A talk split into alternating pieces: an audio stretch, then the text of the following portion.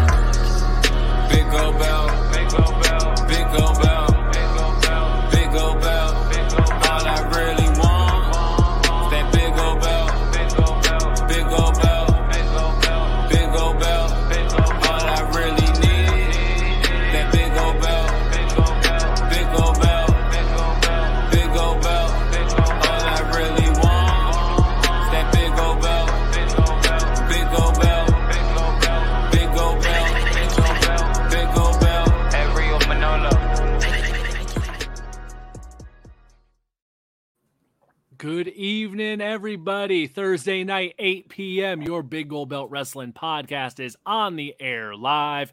It's your boy Will here with the big man, 2 Chainz, back after like a month. Up to my right and up to my left, the Giant Crab is here tonight. Gentlemen, it is good to see you on this fine Thursday night. 2 Chainz, it has been a bit since you have joined us. So yeah. There has been screenings and just other obligations, but I haven't been on the show. But of course, I have not been missing from the content. But you all have been holding it down, so it's all good. Yes, indeed. We keep it going one way or another every darn week, Thursday night, 8 p.m. We have been here in some form or another of the crew holding things down as we get through wrestling each and every week. This week, my God. Dark Side of the Ring, you know, it's always dark. It's always kind of twisted. It's always kind of weird. But I think it even took an odder turn this week since we went into the carnival world. We went into Doink the Clown this week. And specifically the original Doink. Because, you know, there's been many versions of Doink. Hell, there's probably Doink still out there wrestling this weekend somewhere on the indies. Probably in multiple locations, I bet, at the same time. Because that is the nature of the Doink the Clown character. But Matt Bourne, the original Doink, was featured on this week's Dark Side of the Ring. And I know you had a long talk with the creators of the show for the season launching that is, you know, featured on the stream if folks are looking to check it out. But I thought they did a heck of a job on just the whole Matt Bourne story of his prior career to getting to Doink, him breathing life into Doink, which I think really is the key that why that gimmick still even exists. Because pretty much all the memorable things I really ever think of with Doink the Clown specifically involve his run as Doink the Clown. The other Doinks that came years down the road, they don't really figure in. It's all about his interpretation. The evil, you know, Simpsons clown version of you know, Doink. With a twist to it. That always hold on. I need some context here really quick because, like, first of all, I haven't seen it yet. I'll get to it, but I've been hearing folks say that this may be the wildest episode that they've seen since, obviously, like the plane ride from hell. I mean, he's a crazy guy. He's crazy. That's for sure. I had no clue. I really had no clue. I guess he had me fooled. Put it this way, it's the classic old, you know, wrestler story of a tough guy mentality. There's a lot of drugs involved. And then once you get past all that, you know, your typical 80s, 90s, old school wrestling stuff, then you have the whole twist of there's some very shady circumstances regarding how he passed away. That was the part I didn't know about, really. Okay. The depth of like that whole part, which we get at the end in about the last 15 minutes of it. So even if you just know the wrestler, there's stuff in there that I had no idea about with how his passing is very suspect. His daughter has a lot to say about how things went down. So to kind of wrap up the show talk. Is this an episode to go watch immediately after listening to us? Catch it when you catch it, or like, it was meh. No, I really liked it. I really liked it. If it was, even if it was just like straight up, just, you know, what I expected, you know, covering Doink, like the character, I would be like, okay, that would have been cool. But there, the added stuff at the end regarding his passing was really some stuff I had no idea about. So I just want to leave it at that. I don't want to spoil anything there. Okay. But there's definitely, you know, there's ex-wives involved, there's current wives, and some very interesting stuff regarding how he passed and what was investigated and what may or may not have happened. So check it out if you haven't. That's this week's episode. Next week, they're doing Junkyard Dog, which will be another interesting one. More of the, you know, the 80s, 90s craziness in the wrestling world. So yes, indeed. Yes, indeed. But enough about that. Dark Side of the Ring every week, Tuesday nights, 10 p.m. on Vice. This weekend is all about AEW New Japan Forbidden Door going down in Toronto. So we were talking about this before we went on the air, me and Crab. Didn't you go to Forbidden Door last year too, James? I did. And, you know, it's crazy how it almost feels like a lifetime ago when I went. But I want to say that was coming right off the cuffs of when COVID was still very much around, but also kind of fading away. So people were kind of in that purgatory moment of like, do I wear a mask or do I not wear a mask? Mm-hmm. I say that to say that, like, while it was a lot of excitement to be at the show, there was a lot of fear of catching COVID from being out there. And like, it's crazy to think that 1 year ago, that was still very much in play. But yeah, I definitely went. I've been to Chicago a few times. Me and Jamal have been to Chicago. I think we've been to Chicago twice, I think. But I will say, I've never been to, what's the arena? Michael Jordan's house. United Center? United Center. I've never been there. So it was cool to be there for that.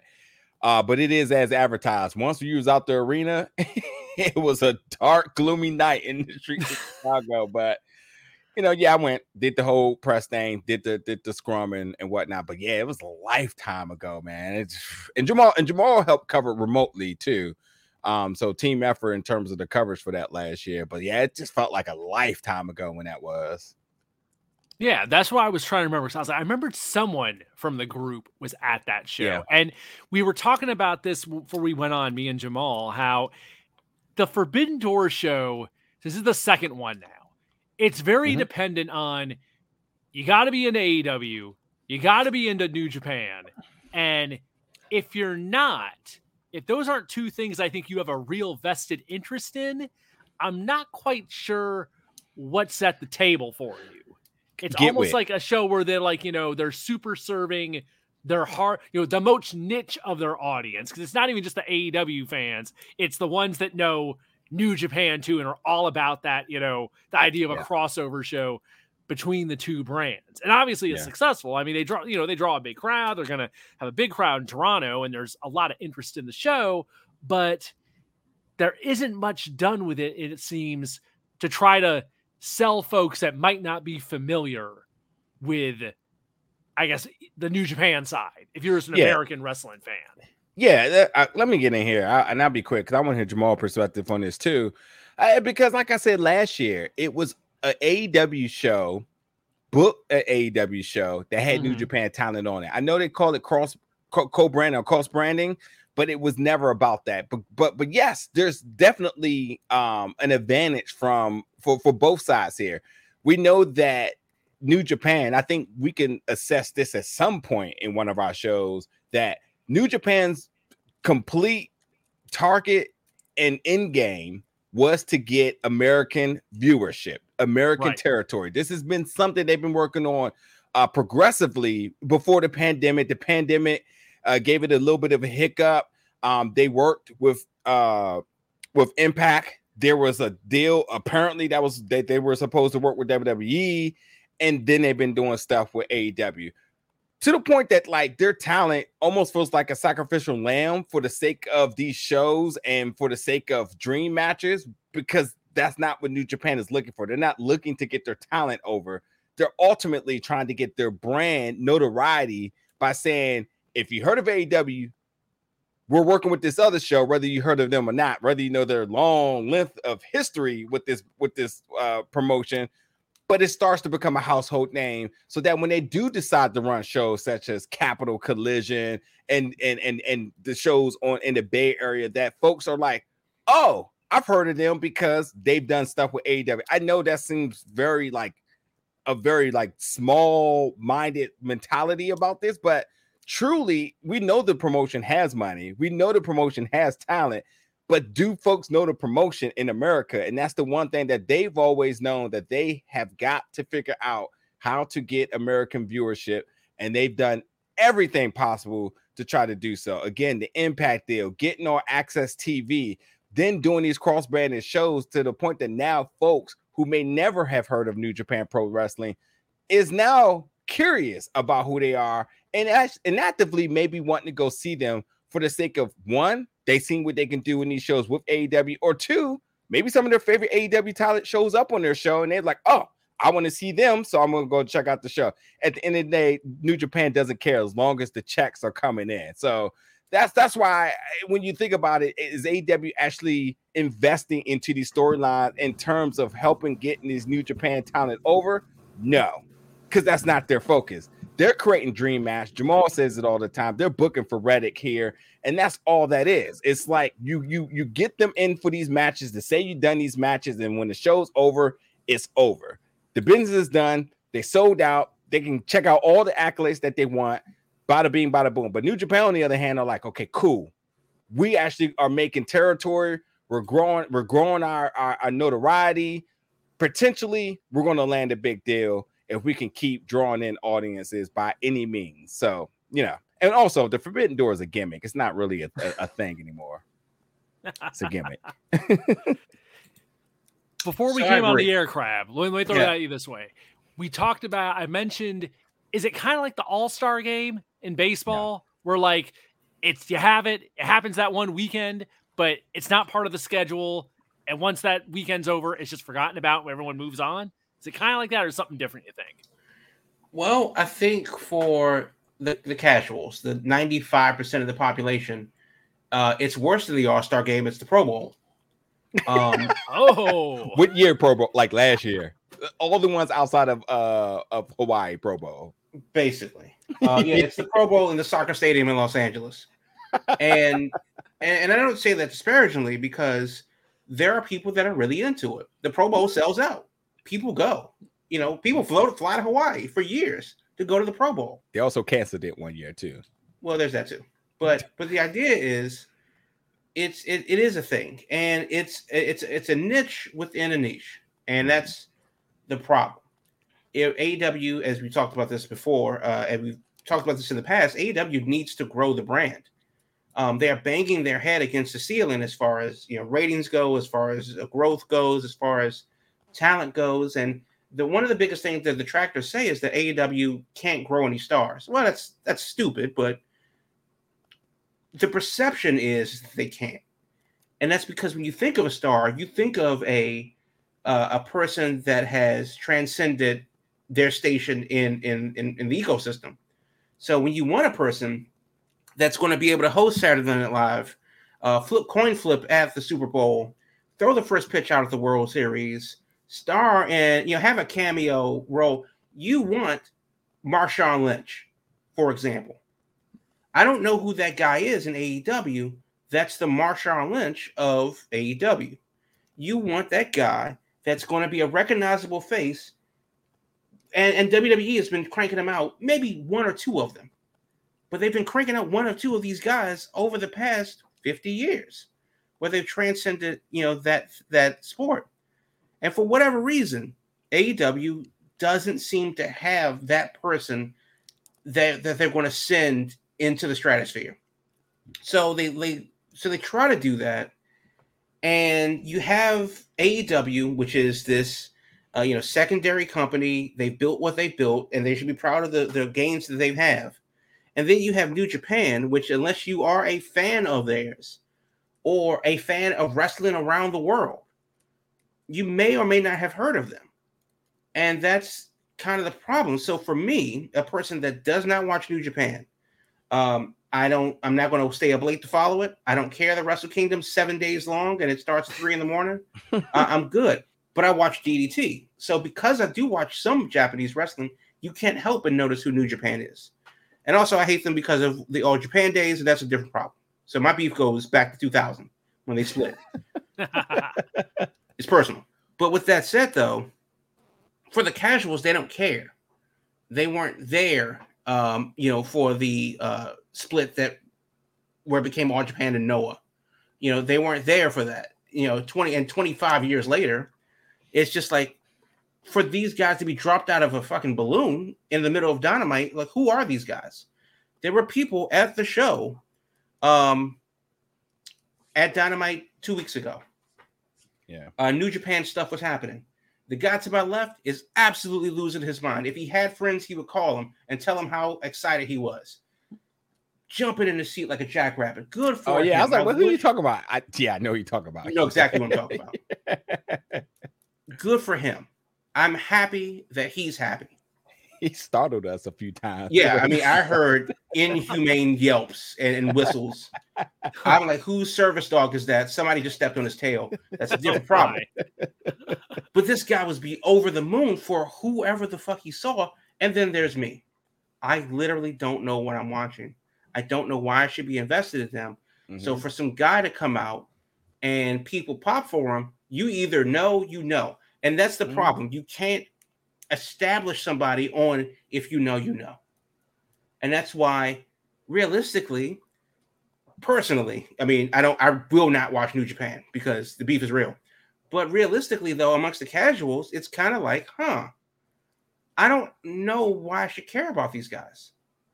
And that really is it. And honestly, people feel about New Japan when they explain it to me how I feel about rugby when I explain it to football fans.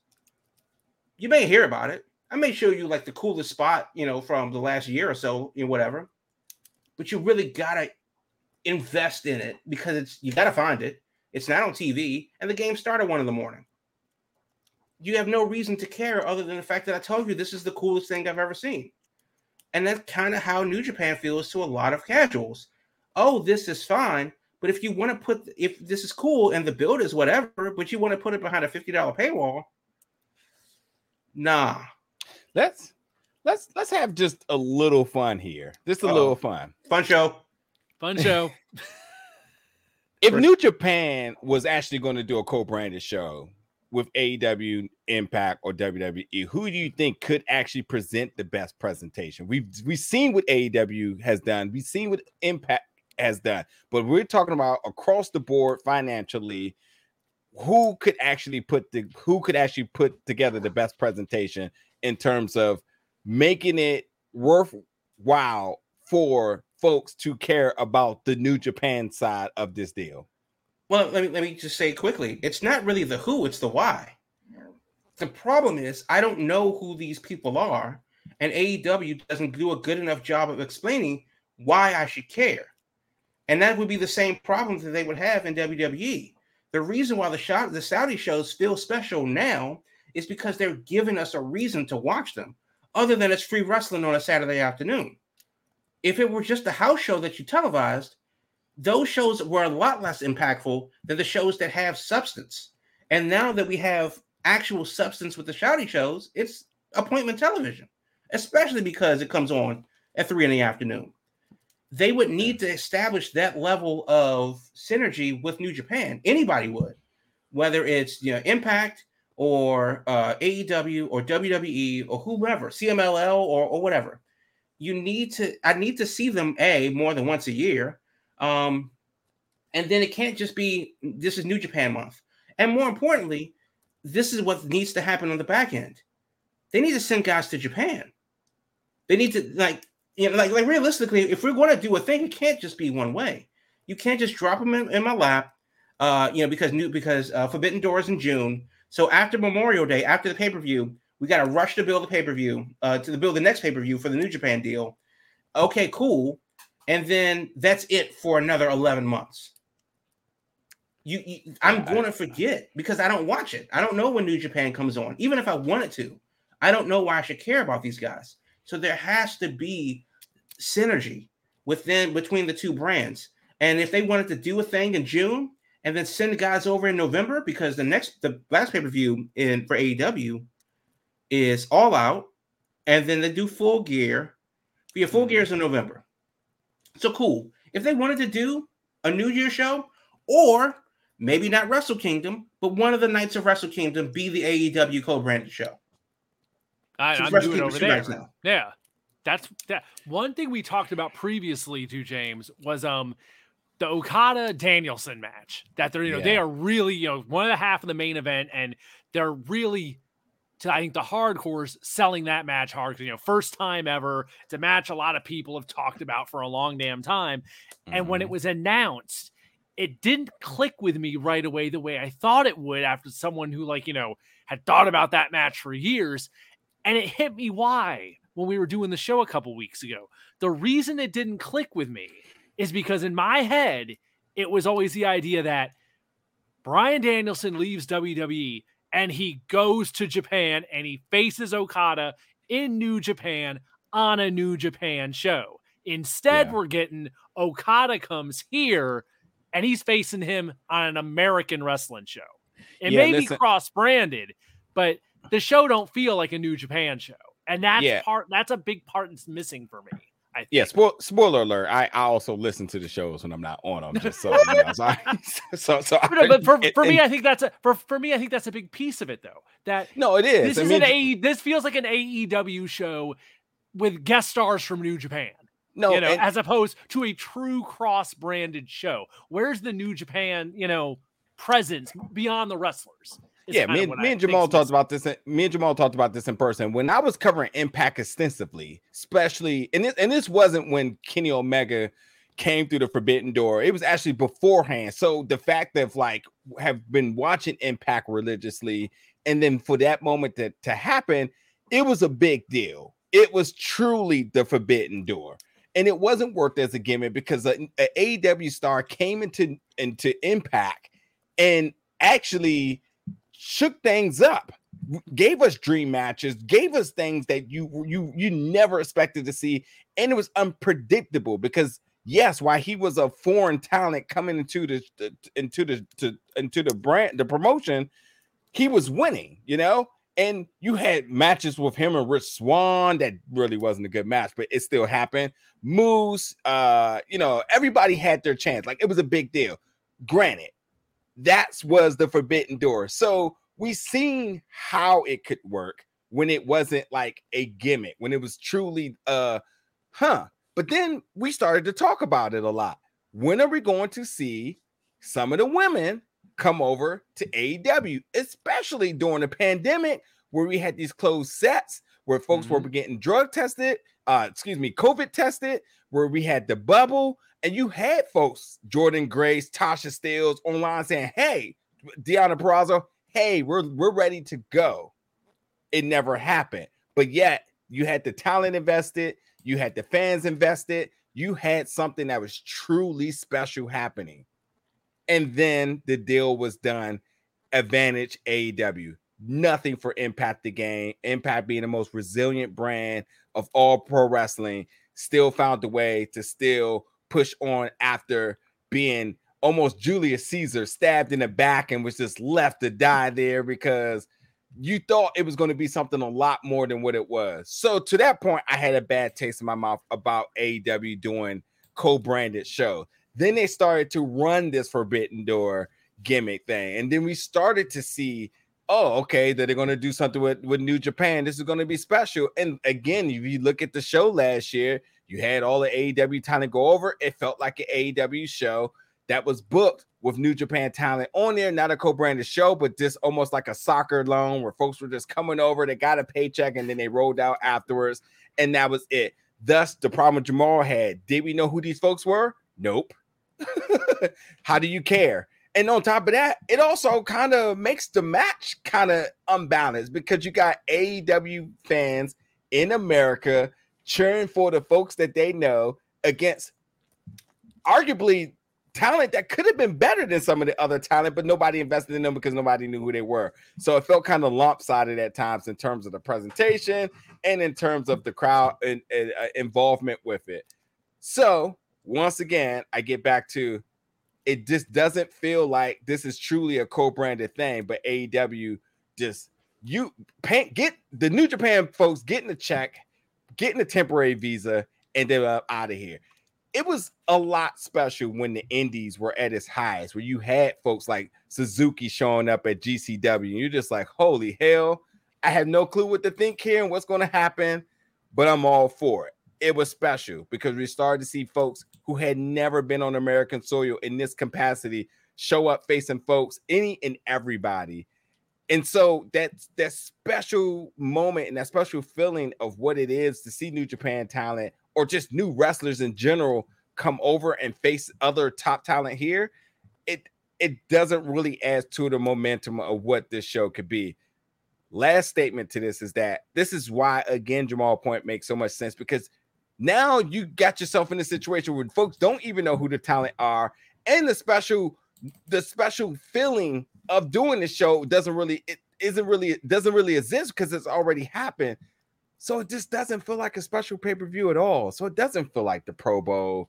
It doesn't feel like All-Star Weekend. It doesn't feel like anything. It's just it literally feels like a super indie show. Just another one. If you didn't know no better, if you open and close your eyes, you'd be like, huh, PWG. They're doing the show in a very big arena in Canada this week. Imagine that. It's PWG starring New Japan. They brought a flight in and got to book a bunch of New Japan wrestlers. A couple of Smash wrestlers in there, you know. Just. Yeah, I mean, that's just like we've been saying. It comes down to if this is what you are into, and you are into New Japan, I'm sure you are going to lap this up. You are going to want seconds, thirds, fourths, and fifths. Mm-hmm. You are not going to be able to get enough of it, and you will love it. And great, that for that audience is going to be awesome. I mean, hell, I am very interested in the Okada Danielson match. Yeah. Outside of that, the rest of it, I'm kind of like, eh. This shows the Raising Cane's of Maryland right now. It's like, some people are excited, and some people are just like, nah, I'm good. And then some people get it, and they're like, yeah, this is pretty bland. Jamal, of the card, is there any match that even piques your interest? Athena versus Billie Starkz. Where's the Forbidden Door part on that one? I guess Billie Starkz getting on pay-per-view maybe, which is very cool for her. Yeah, I love it for Billie. A top indie talent who definitely deserves a spot on somebody's roster. You know, is she signed to AEW? I forget. Officially, I'm not sure, but realistically, probably yes. Okay, yeah. I think she's got one of those lower level deals at the moment where they're definitely using her. But I don't think she has not gotten the graphic, I don't think. Yeah. Diggs, BTW7, what's up, my G? Well, what's up to you? Thanks for coming through. But so here's the deal, though. The one out of the 11 matches that I see listed, the one that jumps out at me is the one that I could see on Ring of Honor. And that's Billie Starkz and Athena. Yeah, because that's kind of my overall point is that like I know of the names because I can read. These names don't mean anything to me, and because they're dropping these people as like the hints and you know, then cool. That's what it is. I don't have a reason to care about any of these people, so I'm just going to go with what I know. And unfortunately, that's on the pre-show. So, hey, fucking A, everybody wins. I can see it for free. Well, listen, at this point now, that's the thing. Like, these matches are just what the independents are. You go in there with no storyline. You see a name in the name. You say, huh, okay, let's see what let's see what happens. I would normally 100% agree with that when it's not $50. And that's the problem for me. It's that, an indie show, I have no problem, you know, seeing two dudes in black trunks with no gimmick, go out there and chain wrestle for 8 minutes. Perfect. Yeah. But that's usually cost $5 and I get a snack. So, I mean, you know, for $50 for a 5 hour long show, because you know, it's not ended at 11. It's kind of like, eh. And also I hate the feeling that when I'm like, I hate the feeling of being told what to care about. That's really, it's more of the, like, the influence that you have to care about this because this is important, but you're not giving me any context other than trust us. Yeah. And of course the response to that would be, well, you can just do your own homework, or you can just watch New Japan. How come you refuse to watch it? I don't want to do fucking homework to watch a show. Exactly. But then again, why should I invest in the show that I don't know anything about, that you're not telling me, that, but you're telling me to take it on faith? So it goes back and forth in a circle. But Athena versus Billie Starkz, I will absolutely do it. And the last thing, because we should go to break soon. Why aren't there any Canadians in the Owen Hart Cup in Canada? Apparently, Tony was asked that today at the press conference they had, conference call, and he essentially just said he booked the best tournament he felt he could book, regardless of the nationalities involved. He was PR just looking at names. excellent PR training right there. All right. Yeah.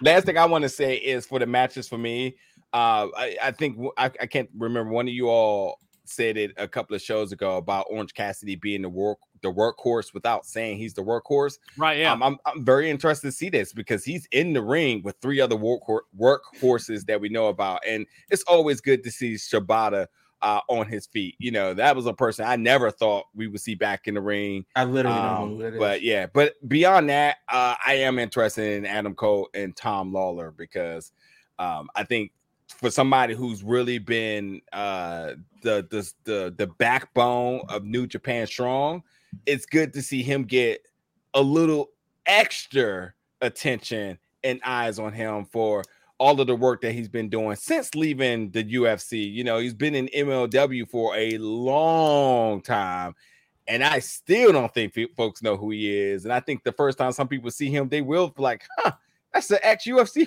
fighter. Forgot that this guy's been wrestling. He's done the work on the independents. He's done signed with MLW. He's been also with New Japan Strong. So, like, good to see him sort of get a call up, if you ask me, to the big stage. There we go. All right, we have got a long first half here, so let's keep it moving. Let's get to our break real quick, mid-show break. When we come back, we'll have the indie spotlight, and then after that, we got to talk about this civil war that's breaking out inside the bloodline, because things are a-changing. Stay with us, folks. Your Big Gold Belt Wrestling Podcast will be right back. Are you a fan of all things media? Are you a fan of professional wrestling and sports? Then you need to check out Big Gold Belt Media. We're the ultimate destination for all things entertainment and media, with the latest news, interviews, and analysis from the world of the aforementioned entertainment realm. Our team of dedicated journalists and analysts will bring you exclusive content that you're not going to find anywhere else. And we're not just an online destination. We attend live events, conventions, bringing you behind-the-scenes access and exclusive content that you're not going to find anywhere else. Plus, you can show your support for our brand by subscribing to our Patreon, patreon.com/biggoldbelt. Join the Big Gold Belt Media community today and stay ahead of the game. Follow all our social media platforms at Big Gold Belt for the latest updates and exclusive content.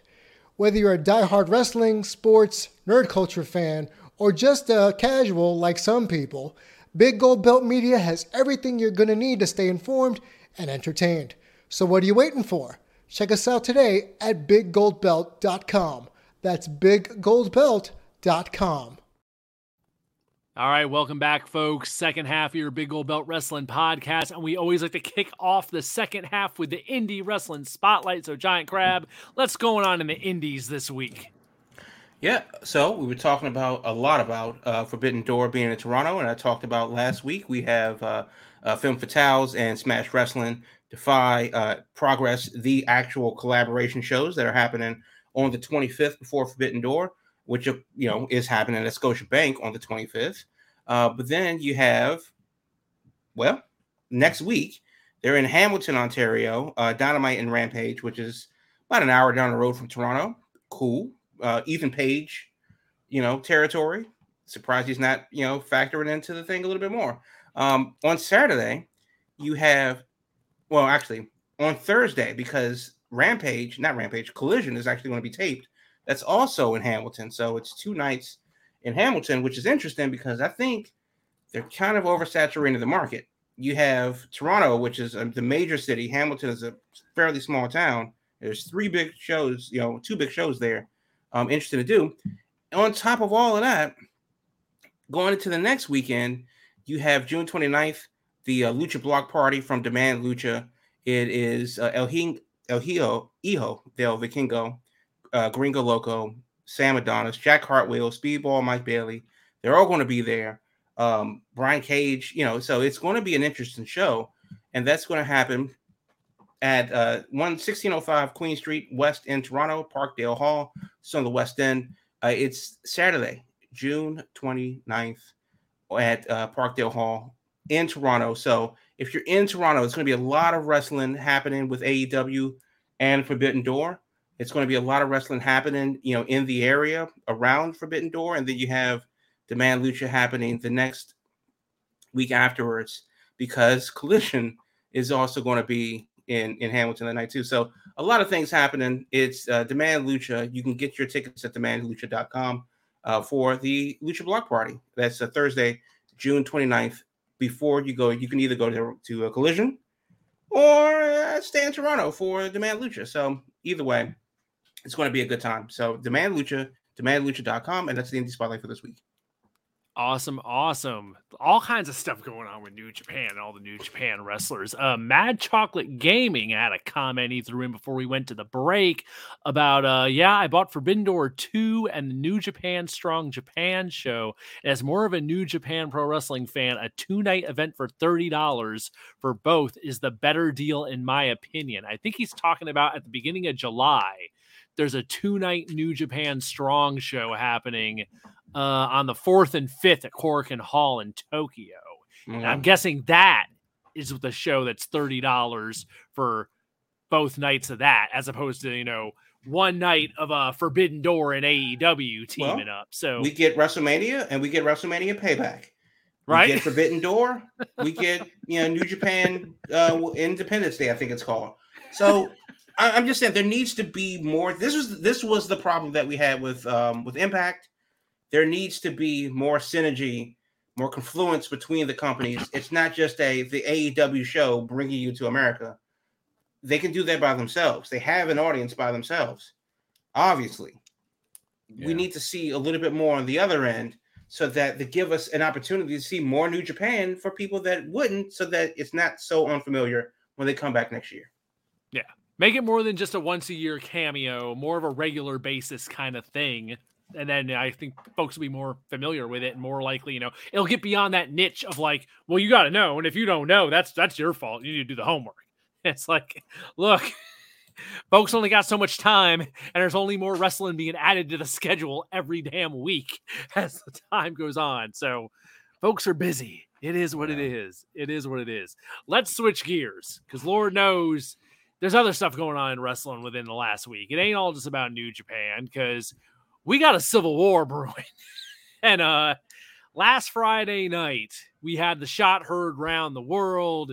Jey Uso chose his brother and fired his shot at the tribal chief.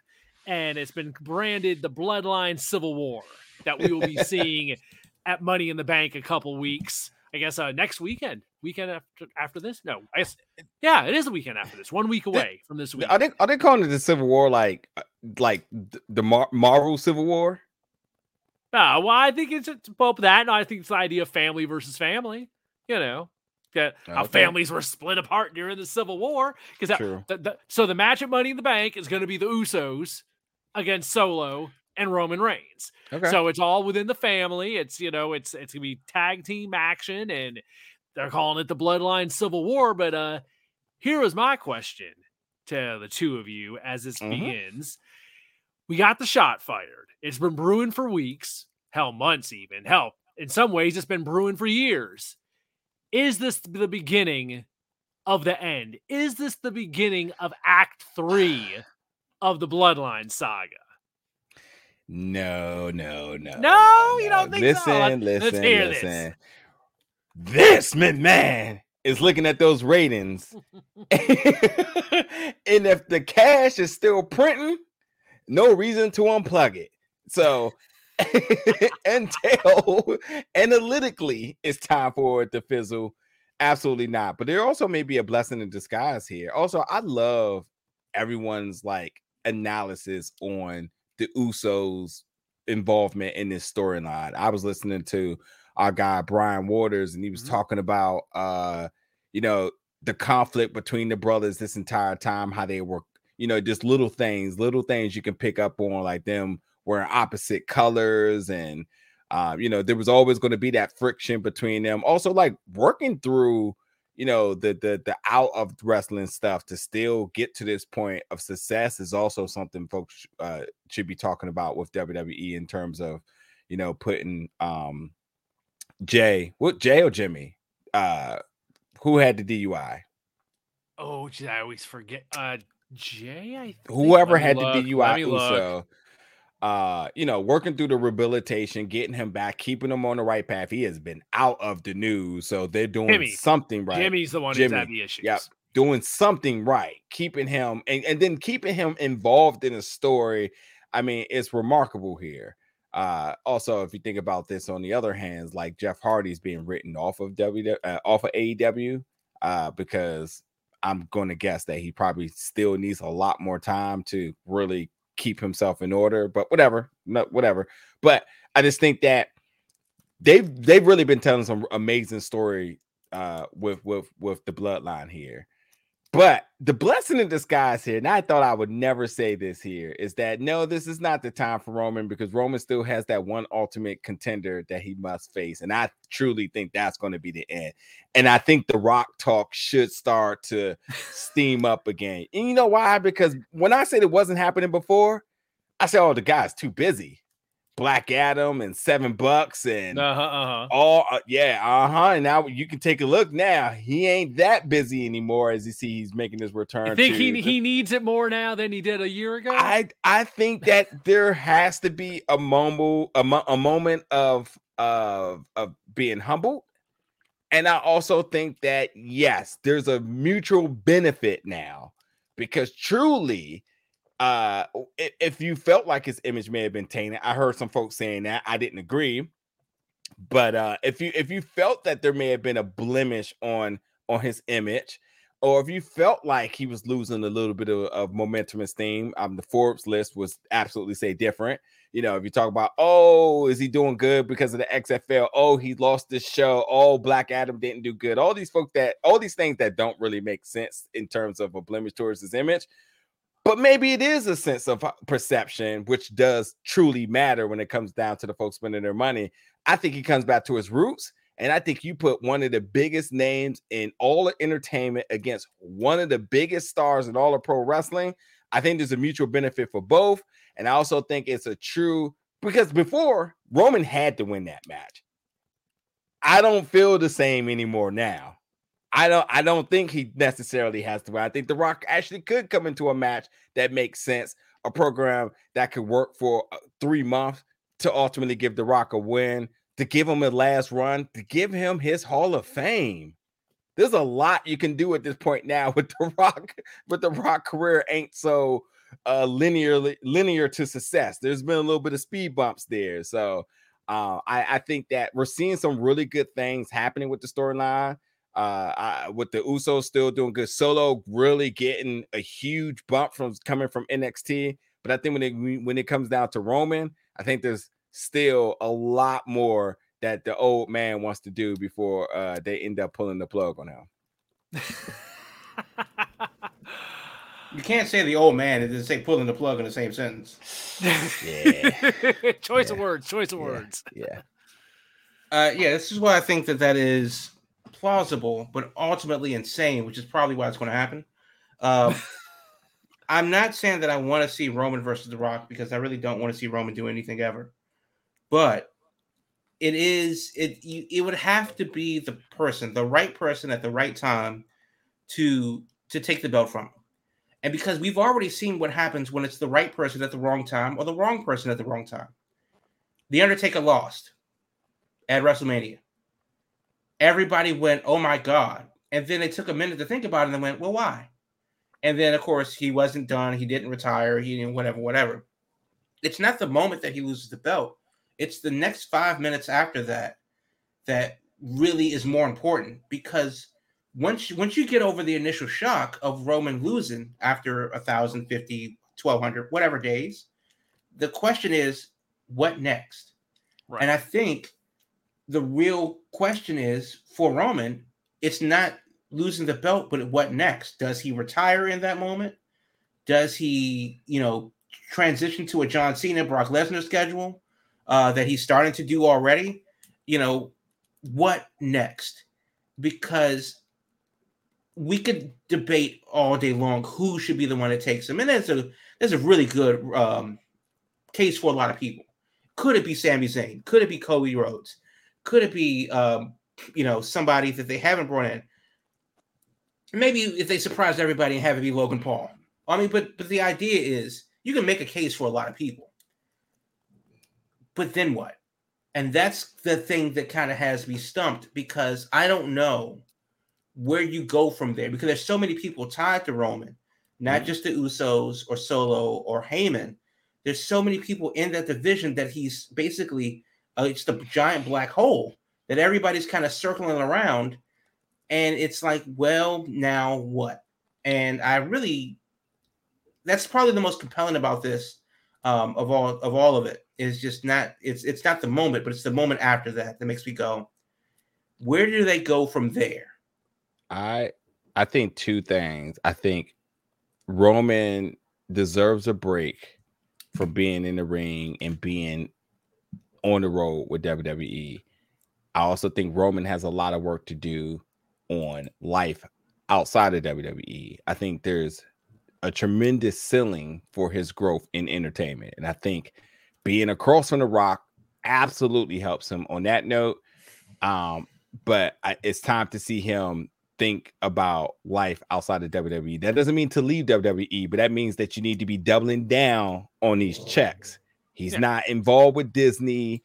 He's not doing anything with ESPN. Yes, he's done some interviews, but we need to see what's his talents outside of WWE. That's his next step.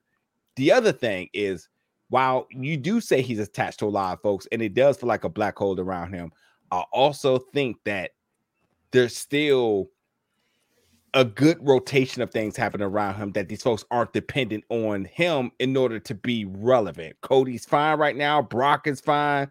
The Usos will be fine. Solo is the one to keep an eye out on what to do with Solo, or does Solo attach to Paul Heyman and they keep it going?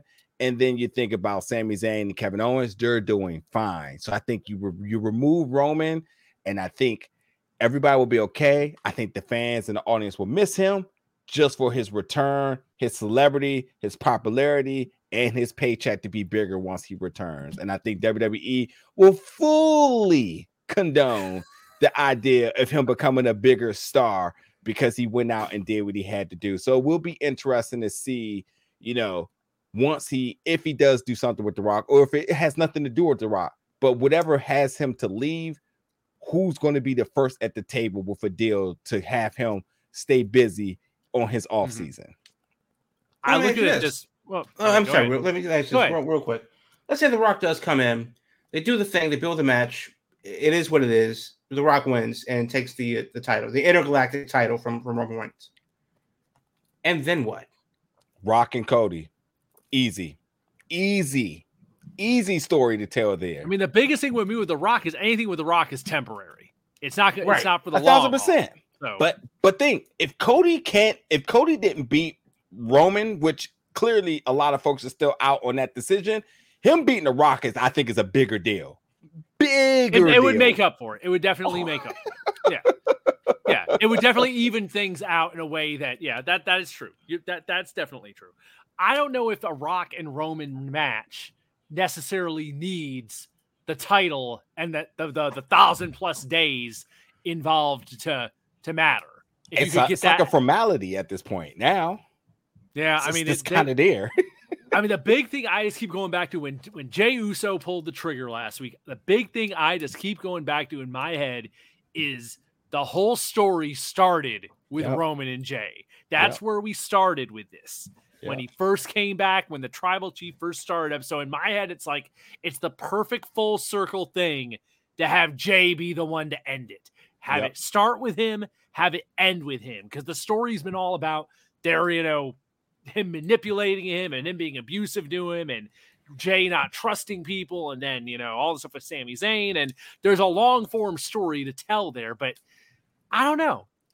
It, in a lot of ways, I think, you know, Cody did the whole thing about, you know, finish the story. And I'm like, his story wasn't Roman Reigns. The case can be made that Jey Uso's story is Roman Reigns from the beginning of this thing to the end. But, you know, then at the same time, I'm like, Jey Uso world champion or all this? But or is it just him dethroning him as the tribal chief, which it does follow the same narrative. And that is what they were playing into this week, was the whole idea of I'm grooming you to be the tribal chief. Nowhere in that were they talking about I'm grooming you to be champion. I'm grooming you to be the tribal chief. And listen, I say this with like the most what's the word I'm looking for here? Sensitivity. The most sensitivity. Uh-oh. If Jey was to win the championship, it's going to feel like when Kofi Kingston won. It will be not a historically, as a big deal, but it will feel like now what? Right, because it's all about the follow up.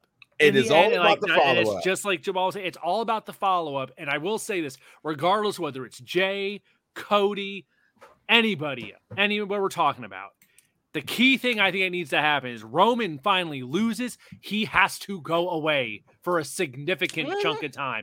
If he sticks around, his shadow will overwhelm whoever wins that belt. He has to disappear. He's got to go away and not be a presence after that for a while. So, and I mention this. Is there anyone in NXT right now that they could secretly, low-key, possibly long outside chance, put them in a position to meet Roman Reigns at the finish line?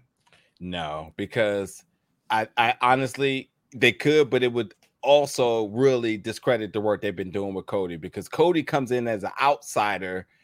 And whether you want to say he came from NXT or AEW, but he's an outsider who comes in with lineage for sure. But like, I believe he's the model in terms of working from the bottom to get into the top, to get in that big moment. I think we have to see Cody cross the finish line before somebody else could just be catapulted up. Also, I think in terms of good faith, and as I like to call, which should be the Ricky Stark's campaign. If you're going to pull in the next big name from AEW, you got to show that this transition worked. And I think AEW needs to be looking at folks they'll run all the way with you to the finish line.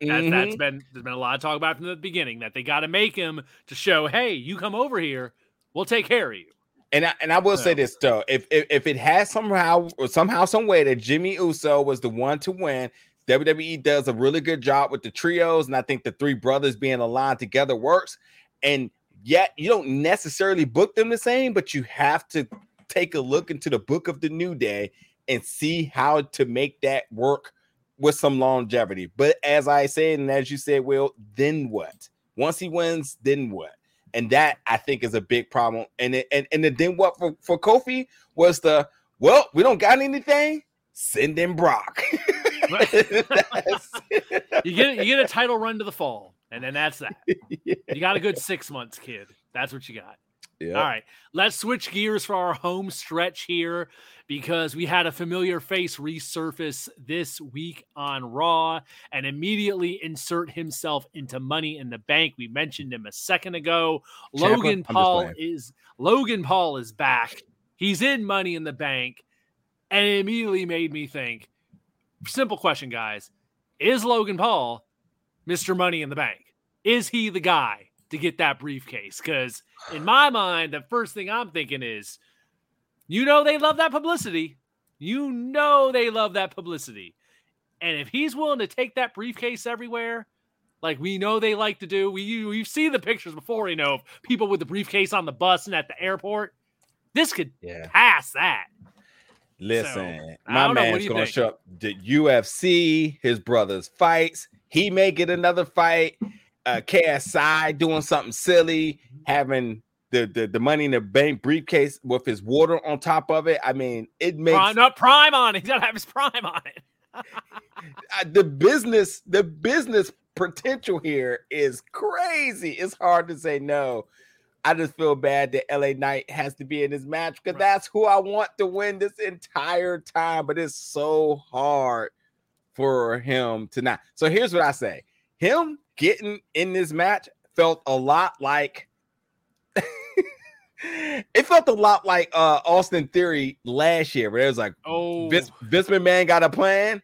He's running with it, and no one's gonna stop it." You're right about LA Knight. People are loving LA Knight, and that's the first thing people were throwing at me. It'll ruin LA Knight, and I don't know about that. But like you're saying, business, we know they love that business. What do you think, Crab? Could you see Logan Paul running around with that damn briefcase, like on every damn stream and every appearance he makes all over the place? Of course. And just because he wins the Money in the Bank briefcase doesn't mean that he has to challenge for the world title. He can challenge for any belt that he wants, right? That's how they're doing it nowadays. Yeah. It's pretty much open to whatever. Right. He just has a year to do it. So, and even if he does that, then he can challenge for, Rollins' consolation prize or whatever he wants to do. So WrestleMania rematch right there. There's a ready-made story. Yeah. So, I think it can happen because that's what they brought him in for. They brought him in for the notoriety. They brought him in for his ability to, if Pat McAfee was a better wrestler, they would have used him. I mean, because that's what they're bringing him in for. So I don't like it, but I can see it happening just because of what they want to do. And the fact that precedent has already been set. People have already cashed it and lost. People have also cashed it and not for the biggest belt. So they can do a lot of different things with it. But, I don't like it, but that makes the most sense. It is. Okay, so that was the question that people were hitting me with. Would it ruin LA Knight if he don't win the Money in the Bank this year? As hot as he is right now, I got more of a question because I mean that's more of a yes and no. But like, if Logan doesn't win, then what do you do to prevent him from doing so? He has to be the odds-out favorite at this point. So what do you do to prevent him from winning? Because him laying aside on the side of the ring, faking he's fatigued or whatnot, ain't going to work for this. Yeah. He'd have to have some big highlight moment spot where he crashes and burns. So he's got to have his big Sports Center gifable moment like last year when him and Roman and he did that big that he did the selfie elbow drop to the table. Remember with the phone, something like that where he gets all his publicity and all that, but it takes him out of the match. I would say something like that, and hell, that's what Money in the Bank's all about. Is some big car crash spot. So I don't think that'd be hard to do. Yeah. Yeah. I don't know. It is thinking it's next week, Yeah. I guess the only thing would be if they use something with that to transition him into another big feud of some sort. Of course. Somebody. I don't know. That's the thing. Exactly. Yeah. Outside of the whole stuff with Seth, which is ready-made for him to have the briefcase. It's like thinking who would make sense for Logan Paul to work with that he can really jive with. And folks have been throwing rumors out there that Bad Bunny may try to do something with him, but I don't see Bad. I know Bad Bunny loves wrestling, but I don't see Bad Bunny out here putting together another 2 months of working for WWE. I feel like there's some other endeavors. If they're gonna do something like Bad Bunny and Logan Paul, that screams WrestleMania. Yeah, I don't see that happening until then. You don't think SummerSlam is big enough for it, right? If it was happening at SummerSlam, I think we'd already have an idea of it coming by this point. Because SummerSlam's not far away; it's less than 2 months. Yeah, I think we'd have a better idea of it at this point. I don't know. I don't know. We'll see. Any other thoughts? We got a minute or two left here. Let me just say real quick, because we were talking about Money in the Bank. If you're going to London and you're going to the Money in the Bank show, they're going to have an actual WWE store pop up at the Icon Outlet Shopping Center at the O2. That's on the upper level.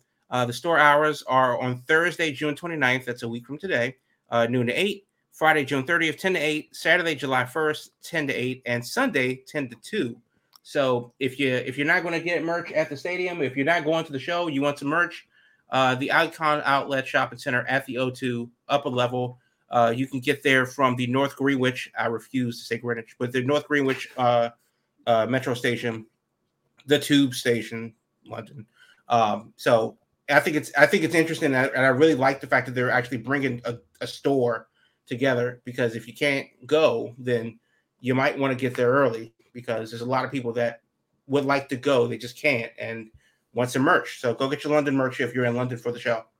Yeah, it's like they're bringing the WrestleMania Superstore gimmick exactly overseas.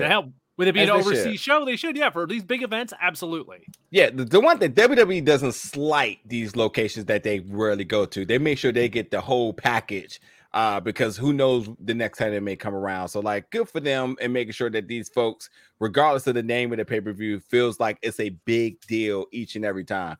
My last question for you all, two things. One, next week topic idea. But before that, Fuego de Sol says he is leaving AEW. What does he do? I think this is a very interesting talent, and I feel like this is going to sound kind of crazy. I feel like AEW let him down. I was really rooting to see somebody I hadn't knew anything about, who started to gain momentum, who had worked some pretty decent matches, who, when he got signed, was a big deal. I was truly looking to see him get the development of a Darby Allin and Jungle Boy. So him not resigning, which to me means that he wasn't offered to be resigned, screams they failed him. What happens in this scenario with this guy? I need to hear something from you two really quick before we roll out. I make it quick. The very next thing for Fuego, live Pro Wrestling Dallas presents Live Pro Wrestling. Catch these hands. That's Friday, June 23rd, St. Jude Hall, 2625 Cooper Street in Arlington, Texas. The meet and greet at 6:30 Central. Doors open at 7:30. Get your info at ProWrestlingDallas.com. Show starts at 8:00. Go support your boy. He's facing Matt Sydal on the show. That's Pro Wrestling Elevation. Dallas, 2625 Cooper Street in Arlington, Texas at St. Jude Hall. Go ahead and get that. Get that June 23rd. That's tomorrow.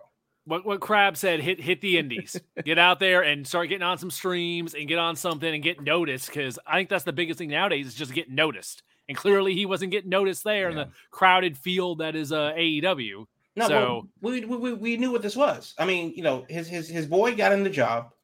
The job was a 1-year temporary contract. They didn't renew it. I would have been surprised if they did. I mean, that's why a lot of people that are in that lower mid-card section. Scorpio Sky got like a 10-year contract. Scorpio Sky got a franchise tag, and then he got injured. I ain't mad at him, but he's also Randy Rhodes' cousin. He got some founders hookup of some sort.